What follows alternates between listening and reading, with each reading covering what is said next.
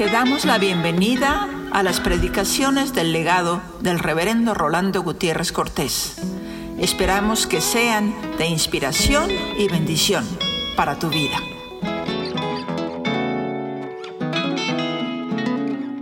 En esta hora quisiera continuar dándonos cuenta que la naturaleza de nuestro espíritu es de santidad.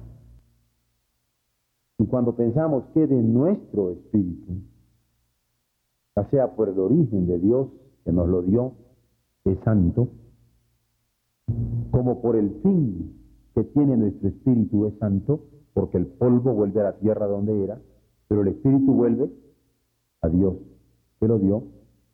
Nosotros tenemos claro que la naturaleza de nuestro espíritu es de santidad. Pero no solamente lo tenemos claro por entender nuestro origen y nuestro fin, sino porque en escritura, Pablo, cuando está hablando a los romanos, lo declara de una manera meridiana. El espíritu de santidad que moró en Jesucristo, le levantó de los muertos, y ese mismo espíritu es el que obra en nosotros para vida eterna.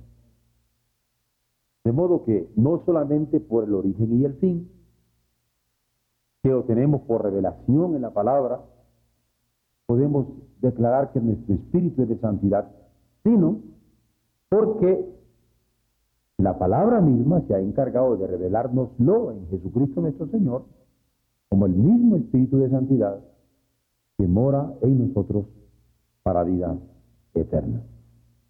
Por eso es que nuestra alma está inquieta por estar con Dios. El anhelo ferviente de nuestro corazón es estar con su Señor, porque al ser creado, así lo dispuso en el Edén. Dios quiso crear al hombre para que estuviera con él.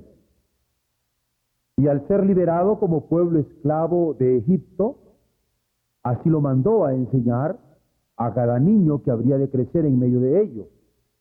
De modo que luego que lo sacó de Egipto, le dijo a los pueblo de Israel que así habría de enseñar a sus hijos y amar a Dios con todo su corazón, con toda su mente, con toda su alma. Y por eso todo niño israelita habría de aprender a amar no solamente a quienes había creado, sino también a quienes había liberado de en medio de la esclavitud. Y al revelar sus propósitos en medio de las pruebas a través de los siglos, ha declarado que el ser llenos del conocimiento de su voluntad permite actuar con tal inteligencia espiritual por la que se descubren tesoros escondidos de los que no se tienen la menor sospecha.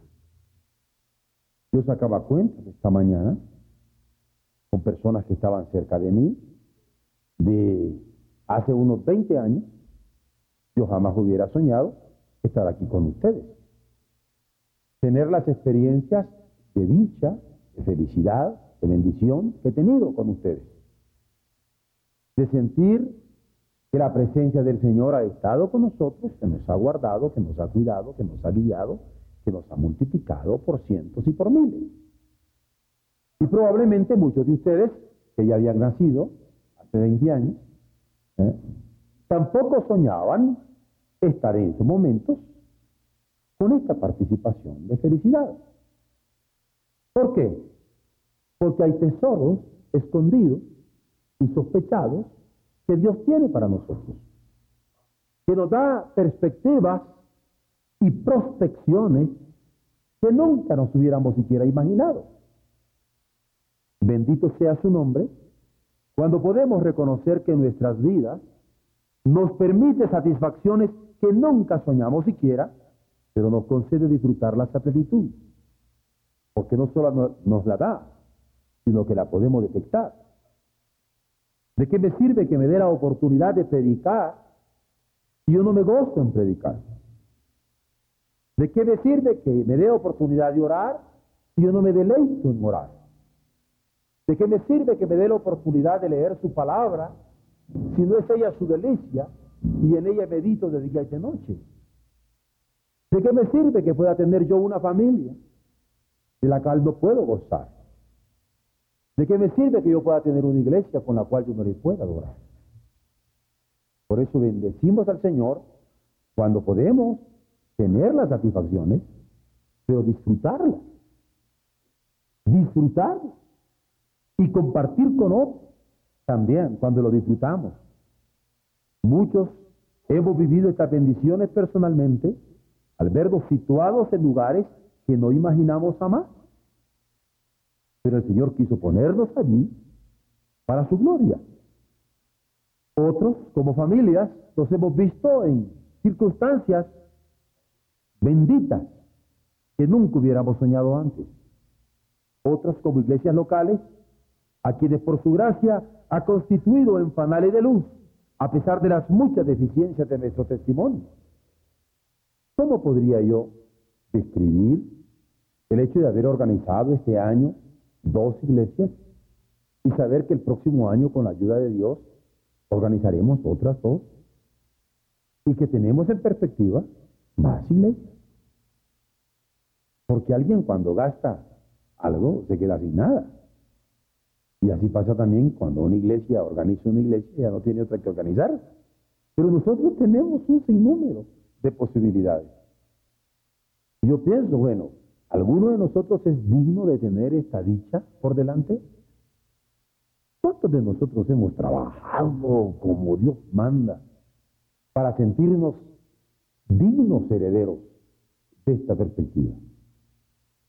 Bueno, pues si a pesar de lo que no hemos hecho, Dios nos da esta perspectiva, ¿cómo no podemos decirle bendito sea Señor que nos permites gozarnos en ello?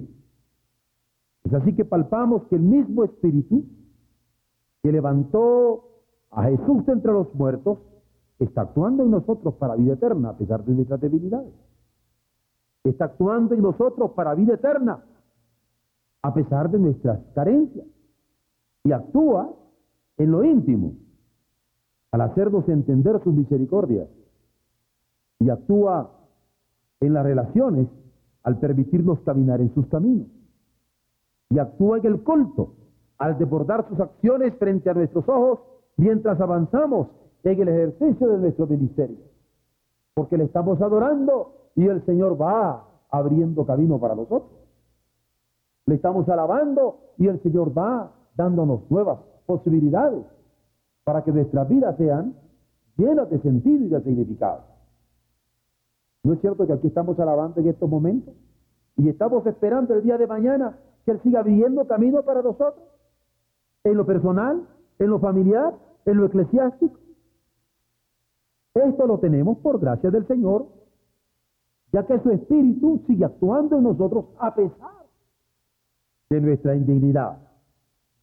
Y si el mismo Jesús fue declarado Hijo de Dios según este Espíritu de Santidad, el Hijo fue declarado Hijo por el Espíritu de Santidad que actuaba en él al resucitarle de entre los muertos, ¿por qué no echar mano de esta verdad? Para andar confiadamente en nuestro espíritu al dejar el pecado.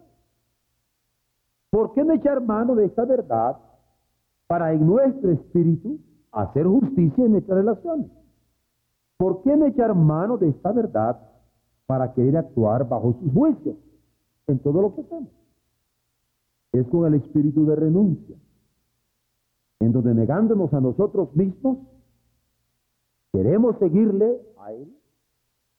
Es con nuestro espíritu de entrega, porque queremos que Él se glorifique plenamente en nuestras vidas. Es con el espíritu de obediencia, porque queremos que como iglesia Él se santifique en nuestras acciones, que vamos conjugando el espíritu de santidad que obra en nosotros, en lo íntimo, en las relaciones o como iglesia, para cumplir con paso seguro la misión que nos ha sido encomendada. Pero podemos examinar nuestro espíritu en la intimidad. La intimidad es algo que pocas veces nosotros descubrimos. ¿A quién le descubrimos la intimidad? a veces no se la queremos descubrir ni a Dios. Sin embargo, el salmista dice, de aquí tú amas la verdad en lo íntimo. Y en lo secreto es que haces comprender sabiduría. Y Jesucristo enseñó que para conocer la voluntad del Padre había que aprender a orar en secreto. Abrir el corazón en la intimidad y el Padre que oía y veía en secreto se habría de encargar de responder en público. Y pocas veces nosotros queremos orar en lo íntimo, abrir nuestro corazón en lo íntimo, mostrar nuestra intimidad carente y necesitada. Ocultamos nuestras carencias, tenemos mecanismos para que nadie nos conozca en lo íntimo. Y eso lo saben muy bien los psicólogos, los psiquiatras. Sin embargo, tenemos que examinarnos en lo íntimo, porque es lo que dice el Señor. Aquí tú amas la verdad en lo íntimo. Y Jesucristo dijo, de toda palabra ociosa que hablar en los hombres, ya darán cuenta que el día del juicio. Porque será un día donde todo saldrá a relucir. Lo más íntimo del pensamiento, lo más íntimo del corazón, lo más íntimo de las acciones del hombre. Por eso es que vale la pena confesarle a Dios, para no ser avergonzado, sino ser perdonado por su misericordia y gozar de ese perdón. Y a no tener cuentas pendientes. A veces el silencio de Dios sobre el pecado de los hombres nos parece que es que Dios es indiferente, sin percatarnos que lo que está haciendo el Señor es dándonos oportunidad para arrepentirnos. Él no es indiferente al pecado que venimos anidando en nuestro corazón, a la rebeldía con que queremos resistir su espíritu para cumplir su voluntad. Vez tras vez le fue dicho a Israel por los profetas la inmensurable longanimidad de Jehová. Y se le dijo al pueblo que él amaba con grande amor, que estaban cobijados bajo tus alas de misericordia, que no temieran. Pero ¿qué pasaba? Israel persistía, era rebelde, no hacer caso a Dios, no caso a sus propios caprichos. Muchas veces creemos que lo que se hace en la intimidad, Dios no lo toma en cuenta, aun cuando en forma clara lo manifiesta por su palabra, al tomar cada desvío como idolatría. Y quien desea entender a Dios en sus propósitos eternos, ha de hacerlo con la nueva mentalidad de quien atiende los más íntimos momentos de cada vida.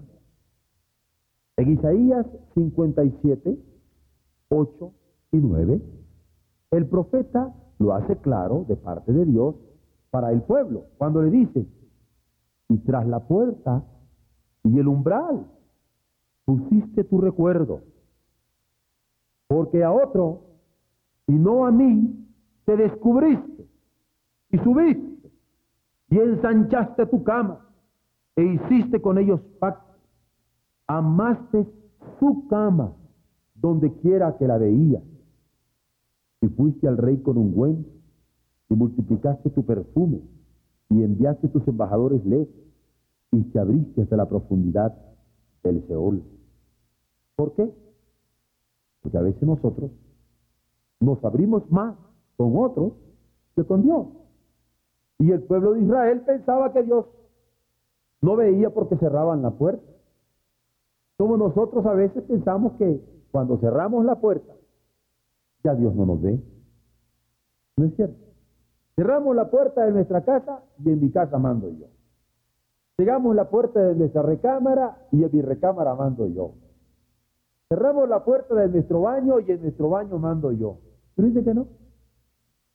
Claramente deja establecido el Señor que nadie se oculta de él porque cerró el umbral. Él visita en lo íntimo a los suyos. Y a Dios le agrada ser tomado en cuenta. Y así declara, yo habito en la altura y la santidad. Y con el quebrantado y con el humilde de espíritu, para hacer vivir el espíritu de los humildes y vivificar el corazón de los quebrantados. Y Dios quiere eso, en nuestros corazones nosotros le tengamos en cuenta, que en nuestra intimidad nosotros contemos con Él. ¿Por qué Dios insiste en que se atienda la posesión de un nuevo corazón?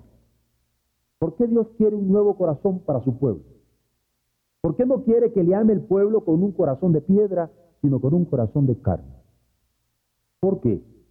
Porque Dios nos quiere nuevecito, para que le amemos con amor nuevo, con amor sin prejuicio, con amor sin barrera. ¿Por qué Dios quiere ese nuevo corazón de cada uno de nosotros? Porque así como quiere ser entendido con una nueva mente en la intimidad, y así como quiere ser entendido con una nueva mente en el corazón de cada quien, Él quiere enseñar poco a poco a amarle con una nueva disposición, renovando la voluntad, fortaleciendo con su espíritu la debilidad que provoca la carne. Él quiere enseñar a cada uno de nosotros hasta decirle papá. Nos quiere enseñar a amar. Esto lo saben tantos que se han casado pensando que se pueden casar porque tienen 20 años o 30 o 40, pero no saben enseñar a amar. ¿Cómo se puede casar un hombre que no sabe enseñar a amar a su esposa? Porque él, mismo es incapaz de amar. ¿Cómo se puede casar una señora que no sabe amar, mucho menos enseñar a amar? Por eso no saben ni enseñar a amarse a sí misma o a sí mismo, mucho menos a los padres, o a los tíos, o a los primos. El hogar es una escuela de amor.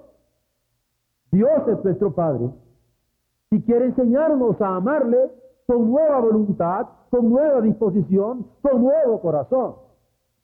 Ese es un secretito de parte de Dios. Él quiere enseñarnos a amarle. Yo creo que nosotros hemos ido aprendiendo poco a poco esto. ¿Cómo le gusta el Señor que yo le alabe? ¿Cómo le gusta al Señor que yo le sirva? ¿Cómo le gusta al Señor que yo conviva? ¿Cómo le gusta al Señor que yo viva? ¿Cómo le gusta al Señor que yo proyecte? ¿Cómo le gusta al Señor que me proyecte? ¿Cómo le gusta al Señor que yo diga sí es? ¿Y cómo le gusta al Señor que yo diga no es? ¿Cómo ha hecho el Señor en carácter? Un nuevo hombre para Él una nueva mujer para él. Es así como se cumple su justicia. En la palabra se declara diciendo, ya no andamos más conforme a la carne, sino conforme a su espíritu, porque nuestro espíritu está guiado por su espíritu, porque nuestro espíritu está guiado por su espíritu de santidad. Es entonces cuando cada renuncia a las tendencias carnales se torna en cultivo por la vida del Espíritu. Renuncio a una tendencia de carne y estoy cultivando la vida en el Espíritu. Como el campesino que al quitar las hierbas que crecen al pie de su cultivo, está fortaleciendo el plantío a su cuidado. Si ustedes no quitan esas hierbitas, los nutrientes se las llevan las hierbas malas y la planta se hace vana y la flor se hace vana y el fruto se hace vano. Hay que quitar esas hierbitas malas. Y el Señor quiere aporcarnos. Esa es una expresión de campo. Quiere limpiar el pie de nuestra planta para que nuestros nutrientes no sean estorbados por nada ni por nadie y nosotros podamos tener salud. Por eso quede nuestro espíritu en la intimidad. Si se trata de pensar, ¿lo estamos nosotros haciendo con pureza? ¿Es nuestro pensamiento puro? Si nos estamos relacionando, ¿son nuestras relaciones puras y limpias? De manera que nadie se sienta ofendido en nuestra relación. A mí me llama la atención en el campo del amor y de los negocios. ¿Cuántos jóvenes se acercan a una señorita y qué impura su pensamiento y qué impura sus intenciones? ¿O cuántas personas ya capacitadas se acercan a alguien en los negocios y qué impuro sus pensamientos y qué impura sus intenciones? Solo están esperando el menor descuido para poner una zancadilla. ¿Ah? Y dicen, en el amor y en los negocios todo se vale, hasta las sinvergüenzadas. ¿Qué de nuestro pensamiento? ¿Qué de nuestra relación? ¿Qué de nuestra intimidad? ¿Es puro nuestro pensar? ¿Es pura nuestra relación? Porque nuestro espíritu, si es espíritu de santidad, ha de estar afectando lo íntimo como responsabilidad ante Dios y el amor que debemos a nuestros prójimos, actuando con la dignidad de hijos. Como dice en el Salmo 15, aún jurando en daño suyo, no por eso cambia. Solo quien ha obedecido de corazón viene a ser siervo de esta justicia divina que domina desde la intimidad. Vean ustedes, por favor, Romanos 1 y Romanos 6, y vean cómo dice la palabra. Verso 4 del capítulo 1 de Romanos. Fue declarado Hijo de Dios con poder, según el Espíritu de Santidad, por la resurrección de entre los muertos. ¿Qué de nuestro espíritu? Entonces vemos en Romanos 6, versos 17 y 18. Gracias a Dios, que aunque erais esclavos del pecado, habéis obedecido de corazón aquella forma de doctrina a la cual fuisteis entregados y libertados del pecado, ya no tenéis un pensamiento sucio, ya no tenéis una relación de doble sentido, de doblado ánimo. Ahora hemos llegado a ser siervos, pero de justicia. ¿Qué de nuestro espíritu en las relaciones? La oración de David cuando dice, crea en mí, oh Dios, un corazón limpio y renueva un espíritu recto dentro de mí, no atiende solo a la intimidad de su vida, sino a las relaciones que debía tener con los que le rodeaban. ¿Por qué estaba diciendo eso David? Crea en mí, oh Dios, un corazón limpio, porque él le había quitado la mujer a Urias. ¿Por qué estaba diciendo David, crea en mí, oh Dios, un corazón limpio y renueva un espíritu recto dentro de mí? Porque él no solamente le había quitado la mujer, sino que lo había mandado matar. Ciertamente la oración examinada simplemente diría, está pidiendo David un corazón limpio y una renovación de su espíritu en lo íntimo. ¿Pero por qué era? Porque sus relaciones habían andado mal. Estaban mal. Estaban causando mal. De modo que no atiende solo a la intimidad de su vida con el Señor, sino a las relaciones que debía tener con los que le rodeaban. Por eso es que hay que cuidar con tanto celo la pureza del corazón, como el Señor lo aconseja, sobre toda cosa guardada. Guarda tu corazón, del man a la vida. ¿Comienzo yo a odiar? ¿Comienzo yo a resentirme? ¿Comienzo yo a rechazar? Porque comienzo por los que no son mis amigos, luego por mis amigos, luego hasta por los que salieron de mis entrañas. Cuidado. Comenzamos a darnos permisitos, no cuidando nuestro corazón. Llega a endurecer. Pablo llega a decir, que se encallece en su conocimiento. Esto debe considerarse cada día. Y muy particularmente cuando uno es muchacho. Hay que cuidar el corazón. ¿Y con qué se puede cuidar? Con guardar la palabra. ¿Con qué limpiará el joven su camino? Con guardar la palabra. Solo quien le busca con todo el corazón puede conservarse en el ritmo de sus mandamientos, porque el palpitar de un corazón limpio conserva el andar limpiamente también en sus caminos. Del espíritu recto habla el eclesiastés como difícil de mantener, aunque es loable ocuparse de él. La experiencia del peregrinar en este libro de sabiduría señala, aquí, solamente esto he hallado, que Dios hizo al hombre recto. Dios hizo al hombre recto. Ellos, continúa el eclesiastés, buscaron muchas perversiones. Si Dios nos ha hecho recto, ¿por qué no solamente somos perversos, sino buscamos la perversión? Pero acaso nuestro espíritu, nuestro espíritu, el suyo y el mío, están condenados por esta ley como una fatalidad inevitable. En ninguna manera. La revelación de Dios es tajante. Y aunque la paga del pecado es muerte, la dádiva de Dios es vida eterna en Cristo Jesús, Señor nuestro. Y es vida eterna para ser vivida desde las relaciones del matrimonio, en el seno del hogar, hasta en el mundo, siendo más que vencedores por medio de quien nos ha amado y enseñado a amar. ¿Por qué?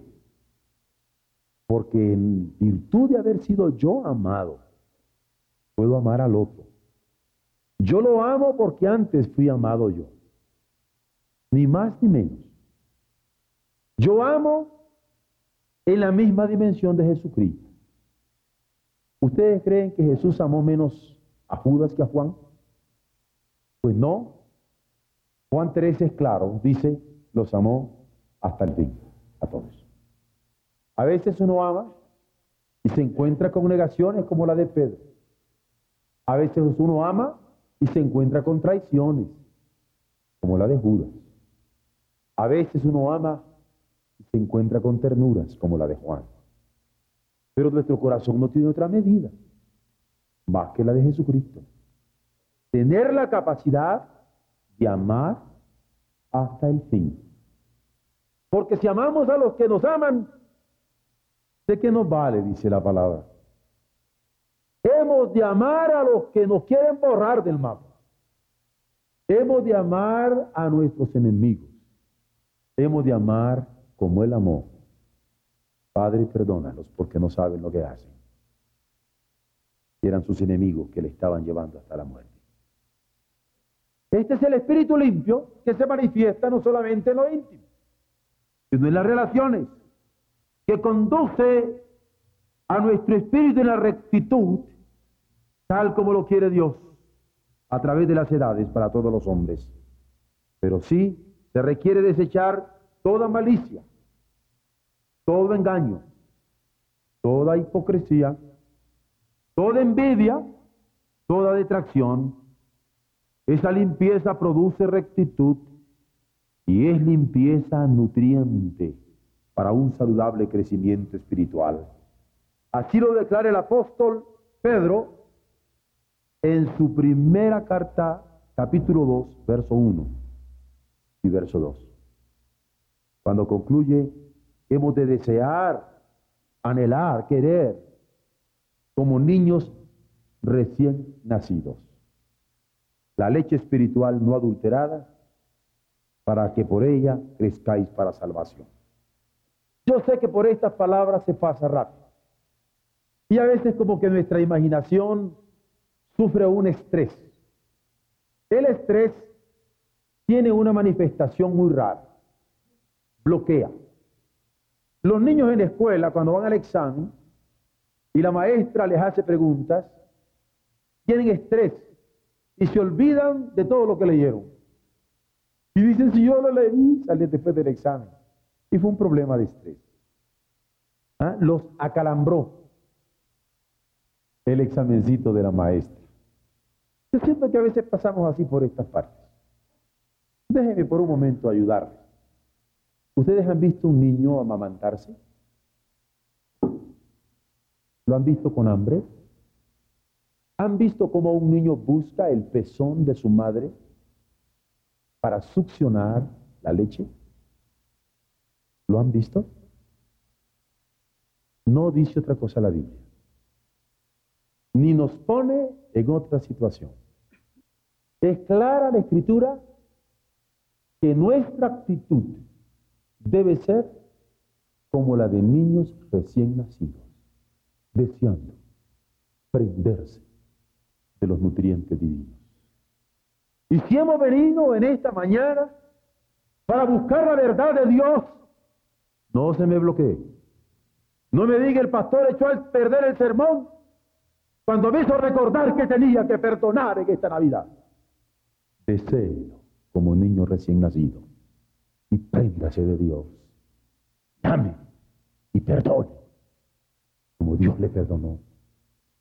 Porque quede en nuestro espíritu. Dios ama la verdad en lo íntimo, pero quede en nuestro espíritu. Nuestro espíritu tiene que manifestarse en relaciones en relaciones. Y esto hay que desearlo como bebitos, como niños recién nacidos están buscando la nutriente de Dios para vida eterna. Por último, vamos a considerar el espíritu de santidad en el culto. Porque si la renuncia por las cosas de la carne, renunciar por las tendencias carnales, se torna en cultivo de la vida que el Espíritu, la entrega del corazón a Dios, esa entrega límpida, se torna en una limpieza tal que se transita naturalmente por los caminos de justicia. No solo amándonos como pueblo, sino gobernando con equidad, cuando este es el caso. Pero hay que presentar los cuerpos como sacrificio vivo en un culto racional. Alguien podría decirme, yo no puedo amar, porque ve usted que estoy vieja, y usted que estoy viejo, pero tengo dignidad. O alguien me podría decir, se ve muy joven, pero tengo mi dignidad. Mi dignidad. Muy bien, vamos teniéndola y vamos presentándola a Dios como sacrificio vivo, tanto para hacerle agradable. Y miren lo que añade la Escritura, en culto racional. El culto racional. Ya no reaccionando, sino reflexivamente, actuando. Hemos de presentarlos de modo que se opere, que se obre la transformación que se requiere por medio de la renovación del entendimiento. Cada uno ha de entender cuál es su identidad. ¿Quién es quién? ¿Quién soy yo? ¿Quién soy yo? Cada quien debe entender quién es. ¿Quién es? ¿Quién soy yo? Pablo dice, yo he sido redimido por la sangre de Cristo. Yo he sido comprado con ese precio. Yo he sido santificado por este Espíritu. ¿Cómo voy a entregar este cuerpecito chulo a una ramera? Este cuerpo tan amado por Dios. En un arranque de irreflexión, de impotencia, de incapacidad de decir no como hombre, más bien reptar como animalejo. Cada uno debe entender cuál es su identidad. Cada uno debe entender cuál es su ubicación. ¿Dónde estoy? ¿Por qué Dios me tiene allí? ¿Por qué me tiene en esta situación, en esta circunstancia? Como padre, como hermano, como maestro, como empleado, como patrono, como pastor, como profesional, como abuelito. ¿Por qué estoy allí? ¿Qué diferencia hace que tu nieto tenga de abuela la abuela que tiene o el abuelo que tiene? ¿Qué diferencia hace que tu hijo tenga de padre al padre que tiene o a la madre que tiene? ¿Cuál es tu ubicación? Todos debemos saber. ¿Por qué me tiene Dios ¿Qué diferencia hace que esta iglesia tenga este pastor y no otro? ¿Cuál es la diferencia? Esa es ubicación. ¿Qué diferencia hace que estos alumnos hayan tenido la suerte de tener este maestro? Que este paciente haya tenido la suerte de tener este médico. O que este cliente haya tenido la suerte de tener este abogado. ¿Por qué estoy yo acá? Cada quien debe tener muy clara su identidad y ha de tener muy clara su ubicación. Pero también cada quien debe tener claro su fin. ¿Para qué estamos pensando? ¿Para qué estamos trabajando? ¿Para qué estamos esforzándonos? ¿Para qué? ¿Qué, qué traemos? ¿Cuál es el fin? La identidad es algo que debemos tener claro, como le decía. Requiere ser consciente de saber quién se es. Y por ejemplo, considerar lo que implica haber sido comprado por precio, como para no atentar contra la santidad del cuerpo, como lo apunta Pablo a los Corintios. No te metas veneno en el cuerpo con una droga. No te metas veneno en el cuerpo con un odio. No te metas veneno en el cuerpo con una amargura. Hay que saber que nuestra identidad tiene una naturaleza de santidad, porque nuestro espíritu tiene esa naturaleza. En cuanto a la ubicación, requiere tener bien claro lo que se quiere en la vida, no actuar con las torpezas propias del insensato, que termina llorando su incapacidad de no haber tenido dominio propio a la hora de decir un no rotundo a las tentaciones que se le presentaron. Y esto ustedes lo han visto. Bueno, ¿por qué, ¿por qué hizo esto, mío? Ay, es que soy muy débil, papá. Pues yo creo que si alguien es muy debilucho, hay que alimentarlo, ¿no? Si la debilidad es física, pues se le da de comer. Y si es de carácter, miren que hay muy buena medicina. Uno puede ayudar a un hijo Ah, no, si a un hijo se tiene para criarlo, nutrirlo, en vida física y en su carácter, en su vida espiritual, de tal manera que en su ubicación él no falle. Y después esté llorando porque no pudo decir no a alguien. Es que me dio pena. Es que como era el excelentísimo señor tal, no le puedo decir no. Con excelentísima caravana le digo no, gracias. Se acabó. Eso de decir no requiere un doctorado en carácter. Ese no rotundo a las tentaciones que se presentan. Y el fin requiere saber a dónde se va. De modo que el temor del Señor alumbre, recordándonos constantemente que Él traerá al final a cuenta toda obra, sea buena o sea mala.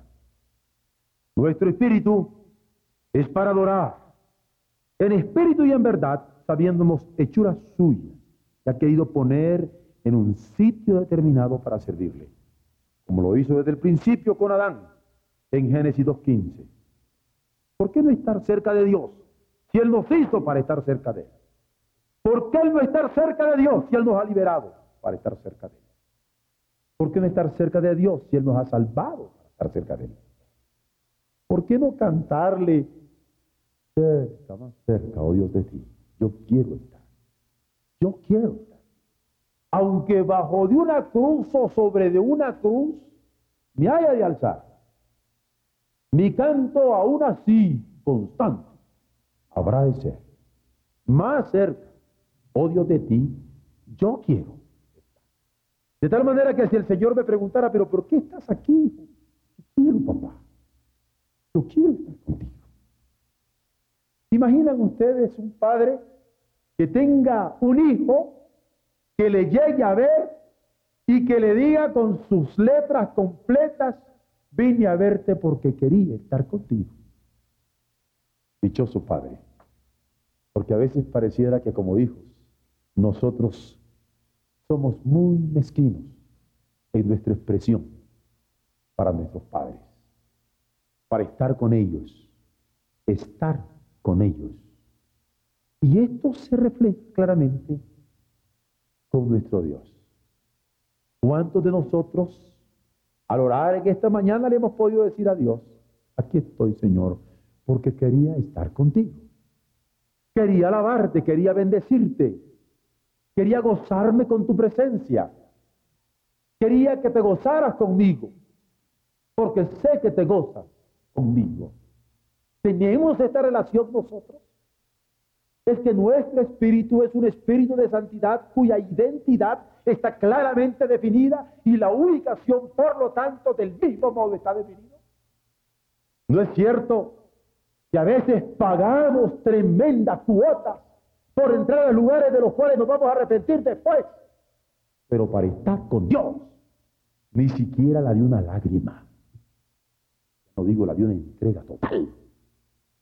Porque le damos la inteligencia a la profesión tal, o la energía al negocio cual, pero la vida no la damos a nuestro Dios.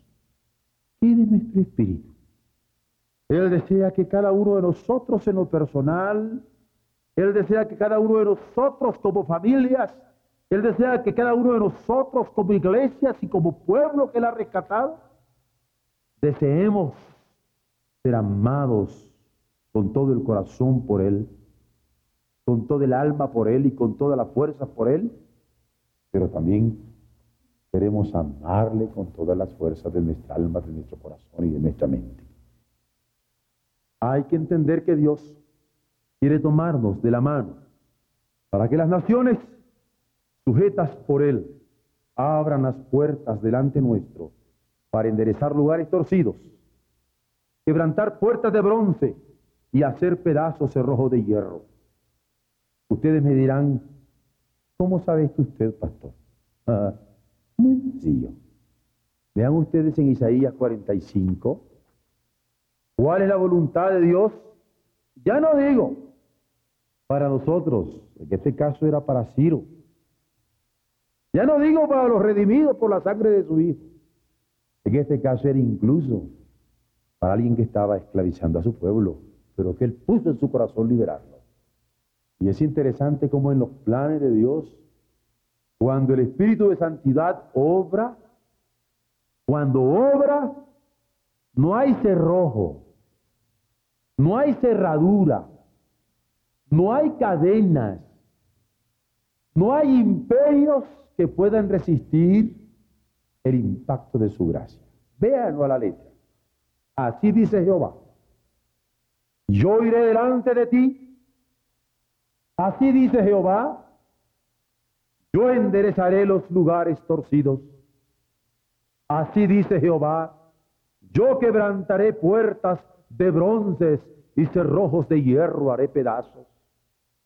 Así dice Jehová, yo te daré tesoros escondidos y los secretos muy guardados para que sepas que yo soy el Dios de Israel que te pongo nombre. No quieres tomar esta promesa. ¿Qué de tu espíritu? es que el Espíritu de Santidad que obró en Cristo Jesús para levantarle de los muertos, no puedes reconocerle como el mismo Espíritu que quiere obrar en tu vida para gracia y vida eterna. Dios tenga misericordia de nosotros y nos bendiga, para que como iglesia haga resplandecer su rostro sobre nosotros y como familias Él ponga paz en nuestras familias de tal manera que por el impacto de su gracia todo el mundo sepa que tenemos Señor. Y que muy a pesar de nuestros planteamientos humanos, su sempiterna voluntad es la que nos rige. Las tenga esa misericordia para que podamos contemplar esta verdad. Él va delante nuestro enderezando los lugares torcidos quebrantando las puertas de bronce y haciendo pedazos los cerrojos de hierro, teniendo tesoros escondidos para nosotros. Amén.